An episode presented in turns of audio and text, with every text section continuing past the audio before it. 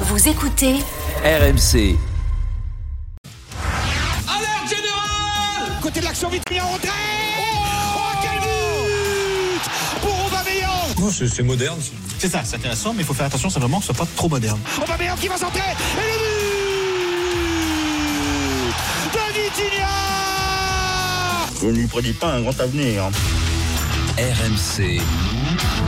Bartoli Time. Eh oui, parce que c'est l'événement ce soir. Gattuso pourrait reconduire ce duo Vitinha-Aubameyang qui a fait un malheur contre Lyon cette semaine. T'as mis 3-5-2 Ah ouais, incroyable. Ouais. Vitinha qui a été buteur et passeur face à l'OL mercredi soir. Euh, son premier but d'ailleurs en Ligue 1 depuis le mois d'août, lui qui reste la cible privilégiée des supporters marseillais. Alors est-on trop dur avec Vitinha? Oui. Mario, tu penses que non, toi? Ah bah non. Non, c'est Marion Non, non, est-elle je- trop dure avec Vitinha non. Non, mais attends, t'as écouté Dugas ou pas dans Rotten sans Ah bah oui. Moi, je suis soft par rapport à ce qu'il dit. Franchement, je suis soft. Non, mais, non, mais on n'est pas trop dur. Oh, Je rappelle quand même le montant du transfert.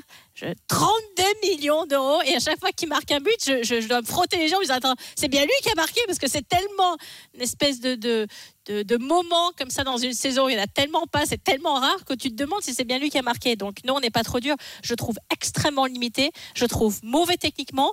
Alors, par contre, effectivement, il se bagarre. Ça, tu peux pas lui enlever. C'est un combattant. Il va, il va aller chercher les défenseurs. Il va faire tout ce qu'il peut en termes de bagarre. Mais, mais on pouvait faire beaucoup mieux et trouver beaucoup mieux à ce poste-là. Et je pense que d'ailleurs, une des pistes de ce mercato hivernal, c'est essayer quand même de trouver une doublure. Parce que je je vois pas comment on peut faire euh, avec Vitinha en permanence qui va nous marquer un but sur, euh, sur 150 matchs. Jean-Louis, on est trop dur avec Vitinha? Marion, oui. Euh, Marion est trop dur avec Vitinha. Alors, effectivement. mais non, mais arrête. je vais te suivre sur la moitié de- des, des choses que tu dis. Effectivement, euh, le prix, c'est un boulet énorme pour lui. Il vaut pas 32 millions. Et ça, il y est pour rien. à ce prix-là, voilà. Mais effectivement, il y est pour rien. C'est le marché qui veut ça. Et à partir du moment où ils ont décidé de le prendre, je crois même que c'était sa clause libératoire à ce moment-là à Braga. Donc, il fallait mettre 32 millions.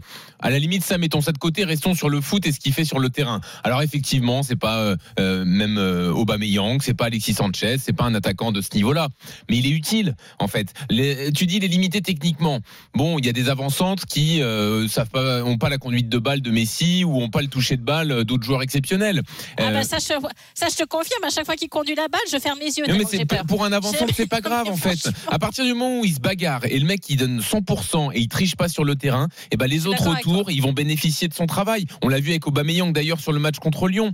Euh, moi je suis- j'aime quand même euh, me dire que il sert à quelque chose. Il y a des avant-centres, s'ils ont pas les buts pour eux, ils servent à rien dans le jeu. Ils sont complètement transparents et on peut pas du tout se reposer sur eux. Lui au moins, il va servir à quelque chose, il va attirer des défenses et je suis sûr qu'il va attirer le défenseur sur lui et ça profitera à Aubameyang. Ouais, euh, écoute, Ouais, j'ai convaincu Je- tout le je- monde. Allez, non, pas je besoin suis toujours d'enchaîner. pas. Non, non, je suis toujours pas convaincue. mais par contre, en, revanche, je trouve qu'Aminarit, dans ce rôle-là, et dans le rôle de créateur de jeu, et dans le rôle de donner des ballons et de faire beaucoup mieux, euh, et c'est d'ailleurs une des pièces maîtresses hein, du système de, de Gattuso, est bien meilleur. Donc, encore une fois, je suis vraiment pas convaincue par Vitinha. Et, et ce qui m'agace profondément, c'est que d'accord, effectivement, il se bagasse sur le terrain. Je suis d'accord avec toi là-dessus. Mais et tu le sais très bien y a une relation très particulière avec les supporters et qui s'est fait prendre plusieurs fois après des prestations Mmh. catastrophiques. Mais quand je te dis catastrophique, c'est vraiment catastrophique.